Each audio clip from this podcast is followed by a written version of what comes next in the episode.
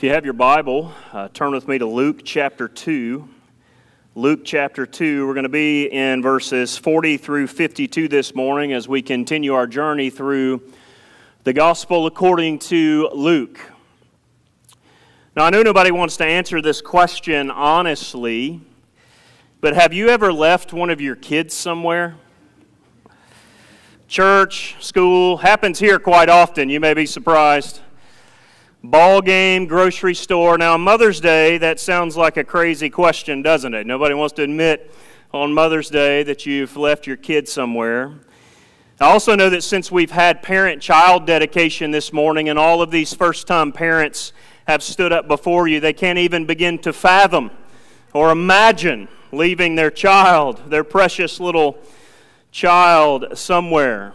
But as many of you who, who have had kids, and um, especially those who have had multiple kids, would tell you, it can happen.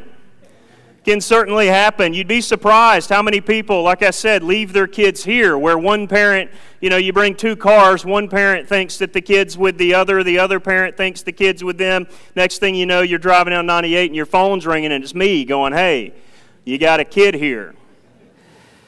It happens. Well, in today's text, we're provided a story about a time when Mary and Joseph left their son, Jesus, the Son of God, left him behind in Jerusalem following the festival of Passover. They not only left Jesus behind, but it took, uh, took it a day to figure it out, and then three days total before they actually found him. Yet within this, this event, there's a lot that transpires that the Lord has given us.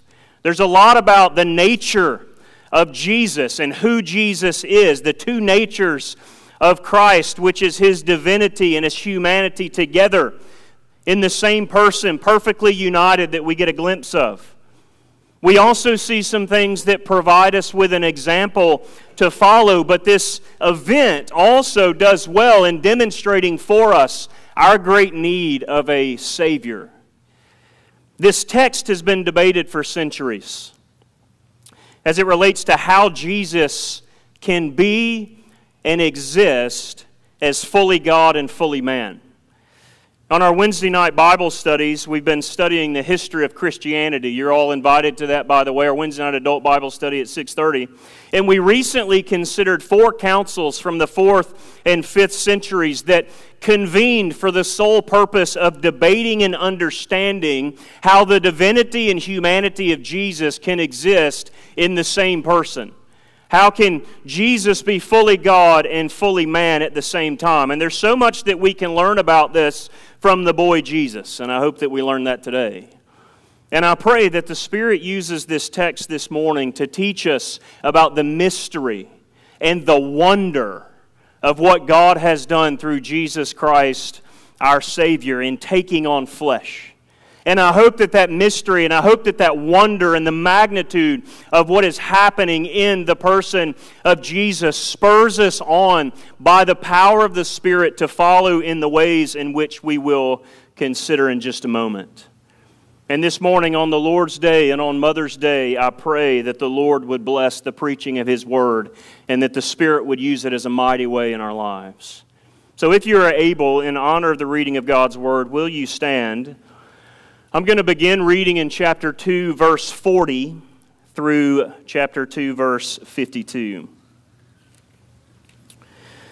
And the child grew, child being Jesus, and became strong, filled with wisdom, and the favor of God was upon him. Now his parents went to Jerusalem every year at the feast of Passover. And when he was 12 years old, they went up according to custom. And when the feast had ended, as they were returning, the boy Jesus stayed behind in Jerusalem. His parents did not know it, but supposing him to be in the group, they went a day's journey. But then they began to search for him among their relatives and acquaintances. And when they did not find him, they returned to Jerusalem, searching for him. After three days, they found him in the temple, sitting among the teachers, listening to them and asking them questions. And all who heard him were amazed at his understanding and his answers. And when his parents saw him, they were astonished. And his mother said to him, Son, Why have you treated us so? Behold, your father and I have been searching for you in great distress. And he said to them, Why were you looking for me? Did you not know that I must be in my father's house? And they did not understand the saying that he spoke to them, and went down with them, and came to Nazareth, and was submissive to them. And his mother treasured up all these things in her heart.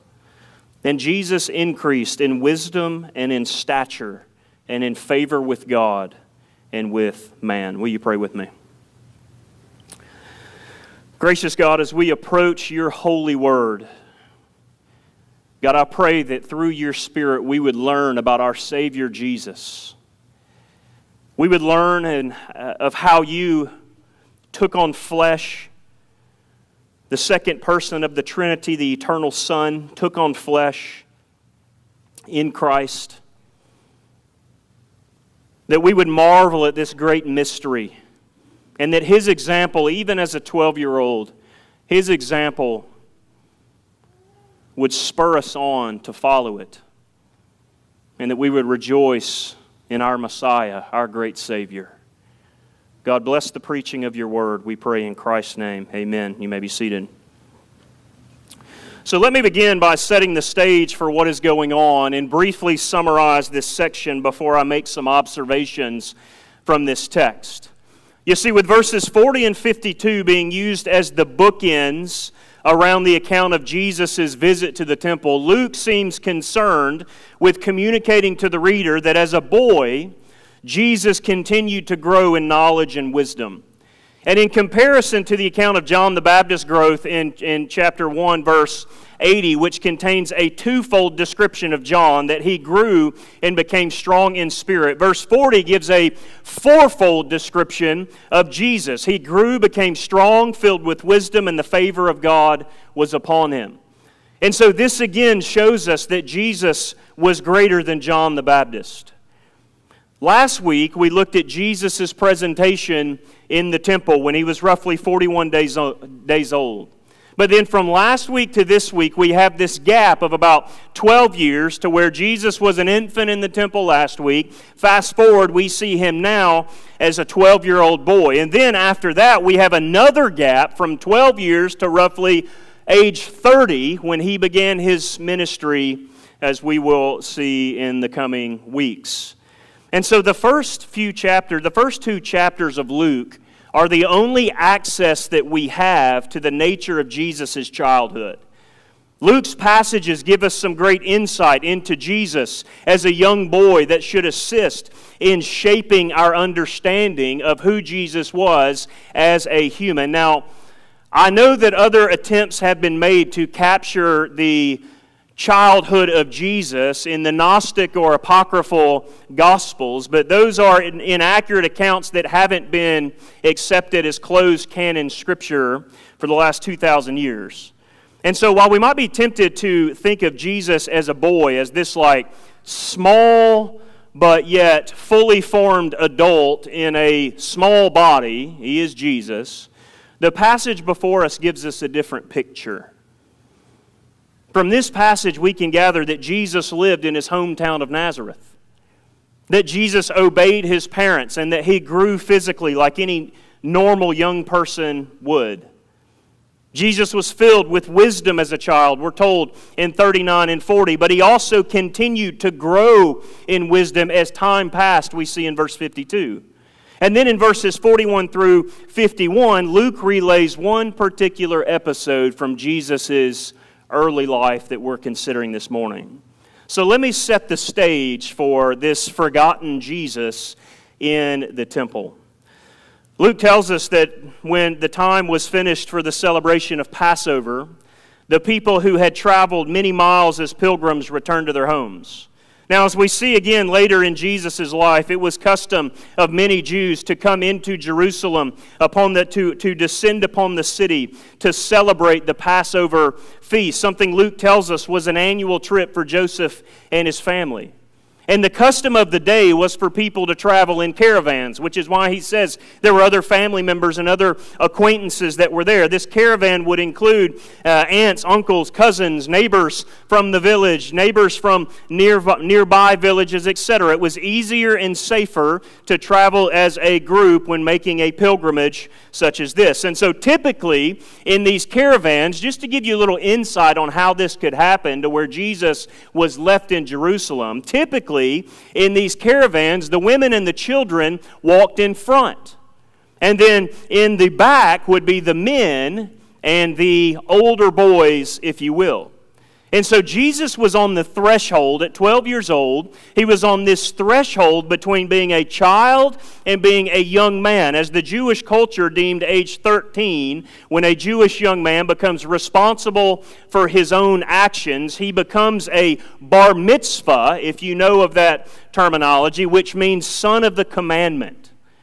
And then he undergoes a ceremony to mark that occasion, which we know modern day is called a bar mitzvah. And so, since Jesus is on the threshold of manhood, it is safe to assume that on this occasion, very much like I described in the opening uh, illustration, introduction, whenever you leave your kids at church, on this occasion, with the children in front of the caravan, Mary would have assumed that Jesus was at the back of the caravan with Joseph because she realized he certainly wasn't with her. Well, he must be with his father at the back. And in like manner, in all probability, Joseph, being at the back of the caravan with the other men and the young men, noticed that Jesus wasn't with him, so well, he must be at the front with his mother. And the details of this story, again, might seem eerily familiar to some of you. And then many parents, uh, if you found yourself in a situation like this, you know the panic of realizing that your child has gone missing in a crowded place. Take them when they're this tall to like the mall or something. They're going to run away, right? And so you can imagine then, once Mary and Joseph figure out, well, he's not with me, well, he's not with you, well, where is he? You can imagine the conversation that's taking place because you've been there. Well, I thought he was with you. Well, I thought he was with you. And if you're married, I'm sure you can imagine exactly how this conversation went. That's all I'm going to say about that. Joseph and Mary were humans just like we are. And so, as they searched for him among his family and friends, their anxiety must have grown intense. And you, again, you, you, some of you know the feeling of this. It is a terrifying thing. And what's even more terrifying is this is the first century here, guys. This isn't the 21st century. They couldn't pick up the cell phone, dial the Jerusalem Police Department, and put a bolo out on Jesus. They were a day's journey already away from Jerusalem. Having, having traveled so far, they had to turn around and go back. Then, following what must have been a harrowing three day search, they finally found the boy in the temple courts, listening to and questioning the religious scholars who were teaching there. Jesus, apparently oblivious to and uninterested in the frantic search that had been underway. And so, as we get into the meat of this exchange between Jesus and his parents, along with the reactions from the teachers to Jesus' wisdom and knowledge, I want to make some observations from this text that help clarify and challenge us as we seek to follow the example of Christ and knowing Him as Savior. And my first observation relates to the example of Mary and Joseph. Christian parents commit their families to Christ and to the local church. Christian parents commit their families to Christ and the local church. Today is Mother's Day, and we also had parent child dedication, as you know. And if there's one thing I know of every Christian mother, it is certainly that they share the common desire to see their children love and follow Jesus, and to see their children commit to a local faith family. Last week, for all those par- last week, for all these parents that stood before you this morning vowing to raise their children to love and follow Jesus within this faith family, we had a class that they all attended where we talked about this very thing about Christian parents obeying Scripture in raising their families to love and follow Jesus and committing themselves to a local faith family in the local church. We talked about how this is the biblical mandate for Christians as they raise their families. And as we saw last week, Joseph and Mary were righteous parents. In circumcising Jesus and bringing him to be presented in the temple, carrying out the rite of purification as specified in the law in Leviticus chapter 12, and as Luke tells us in verse 39, performing all that the law required of them, Joseph and Mary demonstrated their devotion to Yahweh as law abiding Jews. Now, having demonstrated their righteousness in keeping the law, they have also demonstrated their religious devotion. You see, Jesus is now 12 years old. And as verse 41 tells us, Joseph and Mary went to Jerusalem every year at the feast of Passover. And so, for the past 12 years, we can assume that Jesus' parents have taken him on this annual pilgrimage to worship during Passover. And having lost Jesus, they find him sitting exactly where they always took him the temple. And in his response, Jesus tells them, Why wouldn't I be here? Why wouldn't I be here? This is where we come when we come to Jerusalem. We come to worship Yahweh. We come to the temple. And so there is a sense in which we get the impression that Jesus had been there so many times on these pilgrimage, pilgrimages that it's a natural instinct for him to be in the temple. Why? Because Joseph and Mary raised him there. Joseph and Mary were righteous parents, and they were devoted parents to Yahweh. There is much that you and I can learn from Joseph and Mary. We live in a time when it is normal and expected for our children's desires and our children's extracurriculars to take precedence over their spiritual development and devotion to the church. Too many parents give their kids options when it comes to whether or not they will gather with the people of God on Sundays, attend other gatherings or camps that are focused on their spiritual development, or anything else in between. Too many parents concede when their kids tell them on Sunday mornings or Wednesday nights for youth group, I don't want to go. Too many parents prioritize travel sports or travel everything. Everything's travel these days at the expense of their kids' spiritual well being. But I think it's important that we be very clear this morning as we consider the example of Mary and Joseph. Christian parents commit themselves and their families to the local church in the spiritual development of both parent and child. Parents, first, how will your kids prioritize the things of God if they do not see you prioritize the things of God? And I know this may sound harsh, but I'm a parent too. I have to prioritize these very things in my own home too. So I'm not innocent of this. And how will our kids prioritize the things of God if we constantly make their own spiritual development and commitment to Christ Church an option or second to everything else? You hear this all the time, but we say this and you hear this because it is a reality for so many churches in our culture. And I know I sound like an old man when I say this, and I feel like an old man every day when I wake up. But it is entirely true. And hear this if you will not disciple your children and teach them to prioritize their relationship with Christ and their relationship with His church, then the world will disciple them. It's reality. It's true. It's true. And you know what message the world's peddling, don't you? We do. So, parents, in a challenging word on this Mother's Day, you must make the choice. And let me say this again, as I mentioned, I'm the parent of three children. I understand very well the desire to give our kids everything they want, the desire to want our kids to go with whatever they desire that will make them happy. I understand that pull, it's real. But as Christians, and as parents, we know what is best for our children, and that is their spiritual development. And telling our kids no will not damage them for the rest of their lives, but it will help them.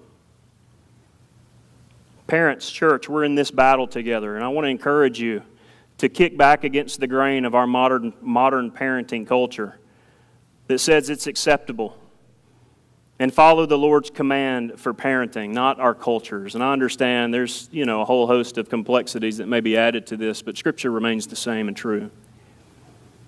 Let's labor alongside of each other, church family, to fight for our kids and for the spiritual well being of our kids. We made that commitment to three families here this morning.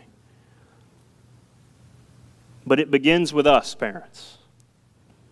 If we give them the option, our kids the option between their spiritual well being and everything else, we're already losing the game. Christian parents commit themselves and their faith families to the church. That's the example of Mary and Joseph. Second observation Jesus' identity and our identity. Jesus' identity and our identity. Look at verse 47. Or look at 46. After three days, they found him in the temple, sitting among the teachers, listening to them and asking them questions. And all who heard him were amazed at his understanding and his answers. And when his parents saw him, they were astonished. And his mother said to him, Son, why have you treated us so? Behold, your father and I have been searching for you in great distress. And he said to them, Why were you looking for me? Did you not know that I must be in my father's house? So once Mary and Joseph find Jesus, she rebukes him. And she tells Jesus that his father, meaning Joseph, and she had been searching for him. And in response to this, Jesus seizes the moment. And Jesus mentions his earthly and adoptive father in order to remind Mary that his true father is in heaven, Yahweh. But before we consider this, I want to make one mention. I want to make mention of one thing. We may read this story, and we may not. I don't know. I, maybe it's just me. But we may read this story considering that Jesus stayed behind in the temple, was left by his parents, and then had this exchange with his mother, we may read this story, and if we put ourselves in Jesus' shoes and being left somewhere may not be hard for us to, to imagine, as I've mentioned. But when our parents found us, after being elated that we were found, we can probably imagine the mother then getting on to us pretty heavily, right? Where were you at? Why didn't you come with us? What were you thinking? Which may lead us to think that we were in some type of trouble for disobeying our parent, for being left behind.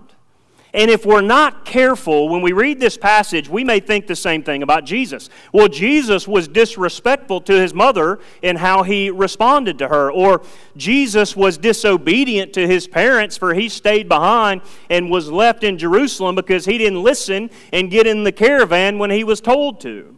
And so we got to be really, really careful when we read this passage because it would be easy for us to read it through our own lens. And in reading it through our own lens, we might perceive that Jesus sinned or that his response was sinful. But lest we fall into that trap, let me remind you, and you all know this, I hope, let's remember that Jesus is sinless. We see a clear depiction within this passage of the two natures of Christ his divinity and his humanity. Jesus is the God man, which means he possesses full humanity and full divinity. And Jesus' divinity and his humanity are in perfect union with one another. Your theological term for today is hypostatic union. That's what this means. That's what this is called. They're not divided. His humanity and divinity are not divided within one person, they are perfectly united. They're not against one another, but perfectly residing within the person of Jesus Christ. Full humanity and full divinity. And as I mentioned earlier, we've wrestled with this on our Wednesday nights in the history of Christianity. Now, we don't have time to delve into all the details about the union of divinity and humanity, and, and quite honestly, uh, you, it may just put you to sleep, some of you. But we see Jesus' humanity on clear display here in this account as he is growing in wisdom and stature. But we also see his divinity on full display in his response to Mary. Why would you not think that I would be in my Father's house? I have to be in my Father's house. Did you not know that I must be in my Father's house? But my point is still this. we need to make, be extremely clear that if this exchange, that in this exchange and in this change, chain of events, Jesus is not guilty of any sin. As the God man, Jesus lived a fully sinless life. That means even as a child, Jesus never sinned. He never disobeyed his parents, he never disrespected his parents. Luke does not give any indication of this, and the testimony of Scripture is that Jesus is indeed sinless, which makes him our perfect Savior. 1 Peter 2.22, he committed no sin, neither was defeat, deceit found in his mouth. 2 Corinthians 5.21, for our sake he made him to be sin, who knew no sin. Hebrews 4.15, for we do not have a high priest who is unable to sympathize with our weaknesses, but one who in every respect has been tempted as we are, yet without sin. And so I just wanted to clear the deck as we approach this story and let everybody know that Jesus did not sin in this account. There is no indication of that, and if he did sin, he would cease to be God which we know that he is. But what we do know is that Jesus was growing in his understanding of his own identity. Now, there's questions asked all the time. When did Jesus know he was the Son of God? When did Jesus know that he was who he was? Well, that's all speculation up until age 12. We know at age 12, as Jesus sits in the temple, we have indication that Jesus is coming into understanding of who he is, who God is, and what his relation is to the Father as the Son. God the Son.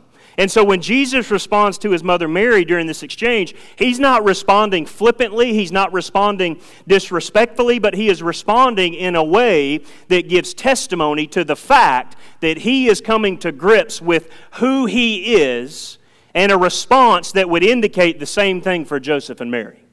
Oh, he gets it. He's starting to get it, which I'm sure opens up a whole new realm of parenting questions for them. Can you imagine? He knows he's the Son of God. What must we do? My translation of the scriptures here in the ESV read, Did you not know that I must be in my Father's house? But some other translations say, I know the King James does, I must be about my Father's business. And so, regardless of the translation, the fact remains the same. Jesus is the Son of God who has come to do the will of God. And he has actually been in his father's house doing his father's will for the entire duration of their search. And so, as Jesus is coming to grips with his identity as the Son of God, submitting to the will of the Father, and eager to learn and understand the Scriptures, it brings to mind our own identity in Christ. Galatians 4 4 through 7. But when the fullness of time had come, God sent forth his Son, born of woman, born under the law, to redeem those who were under the law, so that we might receive adoption as sons. And because you are sons, God has sent the Spirit of His Son into our hearts, crying, Abba, Father. So you're no longer a slave, but a son. And if a son, then an heir through God. And so, church, for those who have trusted in Christ as Savior and Lord through Christ, the Son of God, as Jesus understands his identity at 12 years old as the Son of God, through Christ, the Son of God, we are made sons and daughters of God. It is then our identity. When we repent of our sins and when we trust in Christ as Savior and Lord, we are a new creation and we receive a new identity. Your past no longer defines you. It is Christ who defines you as son and daughter. We are no longer slaves to sin, but we are sons and daughters of righteousness. We are sons and daughters of the Most High God. And just as Christ grew in his understanding of his identity, the more we seek the Lord, the more we read his scriptures, the more we come to grips with what it means to be a son and daughter of God, the more we grow in our own understanding of our identity. We're not slaves to sin. We are no longer now under condemnation. There is no wrath that remains upon us. There is nothing but grace, mercy, and love poured out upon us from our loving Father as we've entered into this familiar relationship with Him, familiar relationship with Him through Christ. We are heirs with Christ to inherit an eternal inheritance that Christ is guarding for us, that He will give to us. If this is indeed our identity, if we've turned from our sin and trusted in Christ as Savior and Lord, if we've turned to the Son of God in faith and become, become sons and daughters of God, then our new identity has new desires. Our new identity has new wants, those of which are the same as Christ's. Well, what are Christ's desires? What are His wants? We've just seen them. As a son and daughter of God, just as Jesus, the Son of God, was concerned with accomplishing and finding joy and fulfilling the Father's will, so too we, sons and daughters of God, share this same desire. As Christians, we desire to fulfill the Father's will. Well, what is the Father's will? It's that we love God and love others. We love God with our whole being, and we share that with others. Jesus says to love God with all that you are. That goes beyond just lip service, that goes beyond just one day a week at church on Sundays. That is full commitment to Him. It's a total reorientation of wants and desires as the Spirit works within us. And then you love others as yourself. Love God, love others, and humbly seek Him through the Scriptures. Third observation Jesus is an example in His love for the Scriptures and in submission. This is the way in which Jesus is fulfilling the Father's will in this moment, that serves as an example to us to follow as those who are also sons and daughters of God. As Jesus comes to grips with the reality of who he is, Yahweh's Son, God in the flesh, there are some fascinating things here that we see that are an example to us as sons and daughters of God. Jesus' submission to his Father's will is a wonderful example for you and I as Christians. Though Jesus' relationship with his Father is unique, those who belong to Jesus, again, become sons and daughters of God in a very real way. And so, if Jesus' status as the Son of God came with a strong awareness of the will of God, it must be that Jesus' followers will share the same passions as well. If Jesus was zealous to understand the will of God through the Word of God, we ought to to share that zeal. And so we see in this text that Jesus was passionate about the scriptures even as a young man. He's sitting with the teachers, he's sitting with the PhDs, the theology professors, the one who are experts in the law, and he's listening to them and he's questioning them, and they are fascinated at his, at his, his answers. I can't say it. Think about that 12 year old, just fascinated. So we see within this text that Jesus was passionate about the scriptures. As a faithful Jewish family, Jesus' 12th year was the final year of preparation before he entered into full participation in the religious life of the synagogue at age 13. And up to this point, as a devout Jewish family, Jesus would have been teaching, Joseph, excuse me, would have been teaching Jesus the commandments of the law. Jesus had a love for the scriptures even at a young age. His wisdom and insight was astonishing even at a young age because he knew and he loved the law.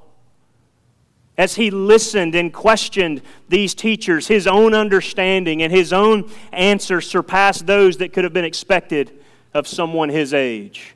And we can imagine that Joseph was diligently teaching, Deuteronomy 6, teaching the law to Jesus. So, what we can gather from these verses is that Jesus obediently submits to God's purpose in his life as he fulfills his Father's will for his life. And the young Jesus also had the desire to understand the Scriptures. He's glad to be in his Father's house, learning more about his Father's purpose from his Father's Word. Further, as the Son of God, Jesus desired to learn and understand, not just hear, not just know, learn and understand the Scriptures. And so Jesus sets this example for us as Christians to follow. As sons and daughters of God, we must be concerned to learn and understand the Scriptures. You see, one of the greatest problems among Christians today, and you, you would all affirm this, I'm sure, one of the greatest problems for Christians is biblical illiteracy. Christians don't know the Bible, they don't know their Bibles. And a lot of it is, uh, you know, Christians don't know their Bibles because they don't read their Bibles. They don't know their Bibles because they don't necessarily hear it taught, maybe in certain context. And part of this is because Christians haven't developed the discipline of reading the Bible and studying the Bible. We've become so consumed with other things that even spending five minutes in the Scriptures feels like a tremendous burden for us. This means we've lost sight of our identity, of who we are in Christ and what the Scriptures actually are. We've lost sight that we are sons and daughters of God. We've been redeemed by grace through faith in Christ. And this was not our own doing, but it was a gift from God so that no man may boast. And if this is the case, if this is who we are, if we are those free from condemnation, then why would we not want to know this God who has redeemed us? Well, how do we know God? His Word, His revelation of Himself to us. Going back to parenting for a second, Joseph, again, would have been ensuring that Jesus knew the Scriptures, that he was teaching his children the ways of God. And so, parents, it's imperative that we know the Word if we're going to teach it to our children. And so, the question before us how do we expect our kids to know the Word if we don't know the Word? Do we spend time in the Scriptures? We must develop and, and this discipline within our lives to spend time in the Scriptures.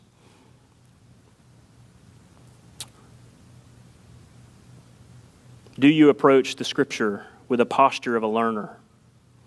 Someone who wants to know the Lord, someone who wants to grow in our knowledge and love for Him. These are the marks of the Son of God, Jesus, and we're to follow in His example. But we also see Jesus give us an example of submission. As the scene closes, we're told that Jesus left with his parents to return home and was submissive to them. We see in verse 51. And as one author recognizes, it is significant that Jesus did not use his relationship with his Father as an excuse to rebel against his earthly parents. But instead, he was submissive to them. Think about it. If there was ever a child that could make a solid case for not listening to his parents, surely it was Jesus. But even as he tenderly reminds his earthly parents that his true father is Yahweh, he does not use this occasion as a means to assert his own will though he is worthy of all honor and worship, Jesus submitted to the authorities that his Father had placed in his life. This is an important way that followers of Christ can stand as a witness against the prevailing, the prevailing attitudes of our culture. We live in an anti authoritarian age here, no authority. Respect and submission are not values that our culture elevates, nor do they teach. What abounds is distrust and suspicion. And to be fair, much of this is because authority figures have failed in many regards. Too often, earthly authority is abused by those who possess authority over us, who use it for their own selfish gain. But in addition, the pride of our own hearts inclines us to believe that we generally know better than those whom God has placed over us. This leads us to respond in disgust to the idea of others telling us what to do. Remember, though, that the authorities that Jesus submitted to, in this case were his parents, were no less sinful and fallible than those in our own day. And unlike you and I, the perfect Son of God always knew what was best. Yet, even though Jesus was subjecting himself to fallible authority figures, he still was submissive. He understood that submission to the authorities in this life, limited and fallible though they were, was a way of submitting to his heavenly Father. Surely we must do the same. Christians must understand and speak and live in the knowledge that while authority is often abused in a fallen world, it is fundamentally a gift from God, Scripture tells us. But is Jesus merely an example? Fourth observation Jesus is both an example and our Savior. You see, the problem for us is that we're not Jesus. We're not like Jesus. Our nature is sinful. Jesus' was not. We do not respond perfectly like Jesus responds. We don't always delight in doing the will of our Heavenly Father, do we? We often long to be free from God's will, imagining that we know what is best for us in order to secure our own joy and our own happiness. Christians are sometimes the worst offenders when it comes to disrespect for God given authority, both in the church and in the secular culture. And so, Jesus' example helps us by correcting our behavior and demonstrating what we should do. But at the end of the day, Jesus' example condemns us. When we see Jesus' example, we see that we're not righteous in and of ourselves. And if we're to be righteous, it must come from something outside of us. And so while Luke 2:51 may seem like an insignificant aside, in reality the entirety of our salvation depends on it. And if Jesus had not been obedient to his parents, he would not be perfectly holy and could not be a perfect sacrifice for our sins. If he were not the obedient child that you and I should have been, he would not possess a righteousness that he is able to give to those who trust him but he did. And so, one thing, uh, last thing I want you to notice I know I've been going long here, guys, and I apologize. There was so much in this passage, it was hard just to like pinpoint one thing.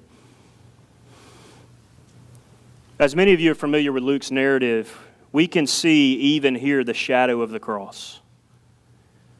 Jesus would perfectly submit to and obey the Father's will, which would what?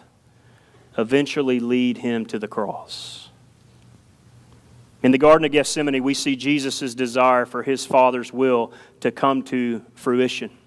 Even in one of the darkest moments in Jesus' life, as he agonized at the thought of taking on the wrath of his Father on the cross, as he sweated drops of blood, Jesus said, Not my will, but yours be done. Jesus obeyed and submitted himself to the will of his heavenly Father, even when that decision meant that he would go to the cross and suffer and die on behalf of the sins of his people.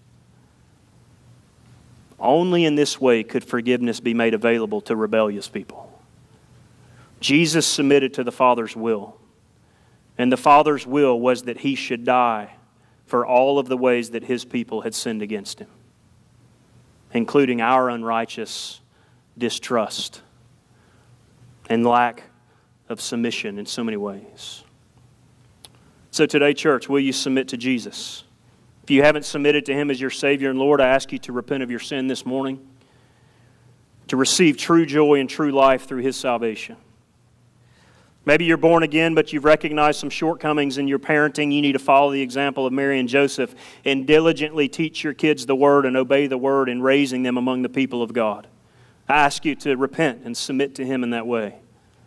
Maybe you haven't been consistent in your scripture readings, in your submission to the Word, in your discipline of reading the Scriptures. Repent and submit to His will for your life. This morning, submit to the Spirit and be led by Him. Would you pray with me?